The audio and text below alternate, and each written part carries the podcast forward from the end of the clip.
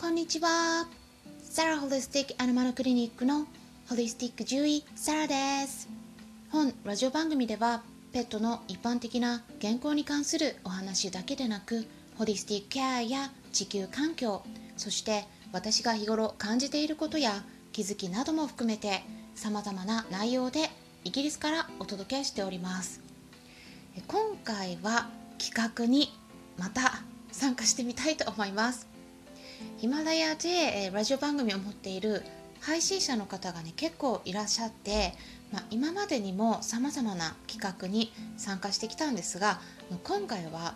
まあ再びっていうことなんですがプレイヤーのアニメ放送局を配信されているプレイヤーさんという方からのお題があって再び企画に参加させてもらうことになりました、えプレイヤーさんはアニメや漫画ゲームとかあ音楽などに関する配信をしてくださっているので興味のある方はぜひ見てみてください。概要欄にリンク先を載せておきますね。それでですね今回のお題は好きな音楽大切な音楽ということだったのでまあ私の方はですねペットに絡めてうちの猫たちの 好きな音楽についてそれからねペットへの音楽療法について音楽って聞くの、うん、リラックス効果あるの？っていうことについてねお話ししたいと思います。え？でもペットってそもそも音楽好きなの？って思う方もねいらっしゃるかもしれないですよね。はいそうなんです。ペットね動物たちにも、まあ、それぞれねもちろん好みがありますし音楽への反応は本当それぞれ様々です、うん、なんですが実はねイギリスで行われた研究などがあって音楽には動物の気持ちを落ち着かせる効果があることが分かっているんですね。例えば2017年にグラスゴー大学から発表された研究論文によるとワンちゃんの飼育場で音楽を流すとその音楽のジャンルにかかわらず明らかに立っている時間が短くなって横になり始めたり座ったりし始めたということなんですね。あとはあの吠えている場合に音楽を流した場合に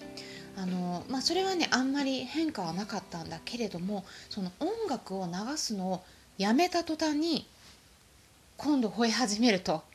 そういうワンちゃんがね結構いたということなんです。うん、であとねその時に流していた音楽の種類っていうのは5種類、まあ、具体的にはソフトロック、えー、モータウンあとポップレゲエ、えー、そしてクラシカルミュージックというね5つのジャンルだったんですがどれもストレスを減らす効果を持つ可能性があるという結果だったんです、まあ、そういったことからイギリスでは動物保護施設とか動物病院でもね一部音楽を流すところもあるんですね。それは動物のストレスを減らすためです。特にね金属音とか結構ね過敏に反応する子いますよね。そういう音とかあと他のワンちゃんが泣いてたりとかね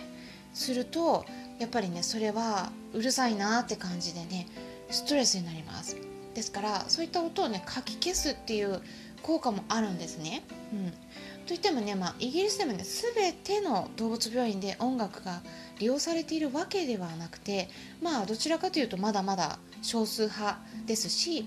あと日本ではねほとんどないと思うんですが、まあ、こういったできるだけ動物たちのストレスを減らすような取り組みがもっとね広まるといいなって私は思っていますあとはねワンちゃんだけではなくて猫ちゃんに関してもその他にもえっと今年ですねうん今年の2月だったと思うんですがアメリカのルイジアナ州立大学からの研究結果が出ていてで猫ちゃんの方でもその動物病院で音楽をかけた方が音楽をかけなかった場合と比べてよりストレスが減ったということなんですね。うん、でねちなみにこの猫ちゃんの研究の方ではね、うん、音楽の種類うん、どんなものがね効果あったかっていうと、うん、クラシック音楽よりも猫ちゃん専用の音楽の方が効果があったという結果が出ています。でそのね猫ちゃん専用の音楽っていうのがどういうものなのか気になりますよね。聞いてみるとね喉をゴロゴロ鳴らす音が入っていたりします。うん、で、まあ、確かにね猫ちゃんはそのご機嫌な時にゴロゴロゴロゴロ喉を鳴らしますからね、うん、あとはご機嫌な時だけじゃなくて実は不安な時にも自分の気持ちを落ち着かせるためにゴロゴロ鳴らす時もありますから、まあ、そういった音を入れることによってより効果が得られるというわけなんです。うん、なので私たち人間と、うん、やっぱりね好む音楽が違うということなんですね。まあ、ただ正直にお伝えしますと、まあ、そのね音楽を聴いたんですが、うん、でうちの猫たちにもね聞かせたんですけれどもまあもちろんねうちの猫たち、うんまあ、いろんな音楽ね聴いてるんで あの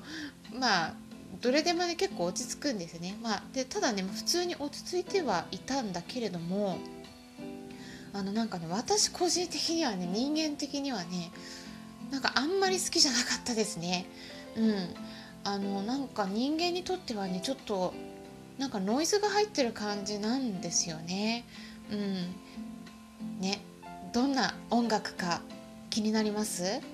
皆さんもどんな音楽かね聞いてみたくないですか？この音楽に関してはアメリカで販売されているものなんですねえ買えないの？買わないといけないの？聞けないの？って思いませんか？それがサンプルの音楽がウェブサイトでちょっとね聞けるんです。興味のある方は是非聞いてみてください。概要欄に URL を載せておきますね。ただね、まあ、うちの猫たちもねこの音楽でもねまあまあ落ち着いてはいるんですけれどもまあね様子を見てるとあのこれは私の主観が入ってるかもしれないんですがただそれよりも最近ね好きな音楽があるみたいなんです、うん、なんかマイブームっていうやつですかね。どんな音楽か言いますとジブリのねちょっと今ジョバニが泣いたね。あお返事した？お返事したね。ちょっと今ジョバニがお返事しました。ね。ね。うんお返事上手だったね。ね。あちょっとねカンパネラも今泣きました。ね声違うもんね。うん最初にねジョバニが泣いてその後カンパネラが泣きましたね。お返事上手だね。ね。ちょっとね今2人とも私の周りにいるんですけれどもちょっとねお話がね中断されましたが。あのね彼らの好きな音楽はジブリの代表的な音楽をピアノで流している音楽ですあの風の谷のナウシカとかもののけ姫とか崖の上のポニョとかいろんな映画で使われた名曲がピアノで演奏されているんですけれどもこれがねすごくスローペースになっているんですね。うん、であとはあの時々ね夜に聞こえるような虫の音とかも入っていたりして、まあ、私たち人間にとってもすごくリラックスできるような眠りを誘うような音楽になっていますのでそちらもね是非合わせて聴いてみていただくといいのではないかなと思います。あのこの音楽流すとねうちの猫たちが 近寄ってきて私の隣で 寝始めるんです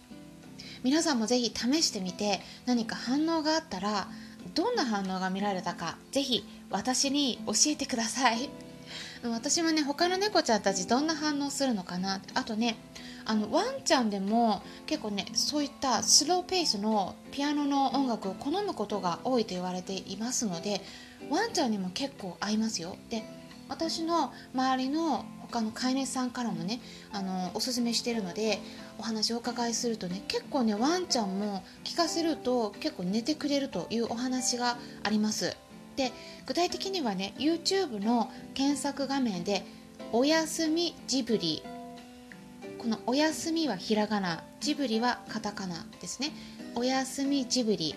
というワードを入力していただくと出てくると思います、まあ、もしくはこのあのピアノ音楽の YouTube チャンネルがあってでそのチャンネル名が英文字で KNO ピアノミュージックというものになりますので KNO ですね。ピアノミュージックこれ全部英語ですね、うん、になります。でそれでね探していただいてもいいかもしれないです、まあ、こんな感じで今回は私の話ではなく うちの猫たちの大好きな音楽についてお伝えしました、まあ、他にもねいろいろとあるんですけれども最近ねこれが一番好きみたいなんですねうん、すっごくねリラックスできます、うん、私も結構好きで聴いてるんですね。皆さんと一緒に暮らす動物たちもね音楽好きな子が結構いると思います、うん、私がね昔飼っていた犬のシェルティの子はテリーはテリーという名前だったんですけれどもね私が笛を吹くと遠吠えを始めて一緒に歌ったりしてたんですね。そういう子もいます。音楽には心を動かすパワーがありますね。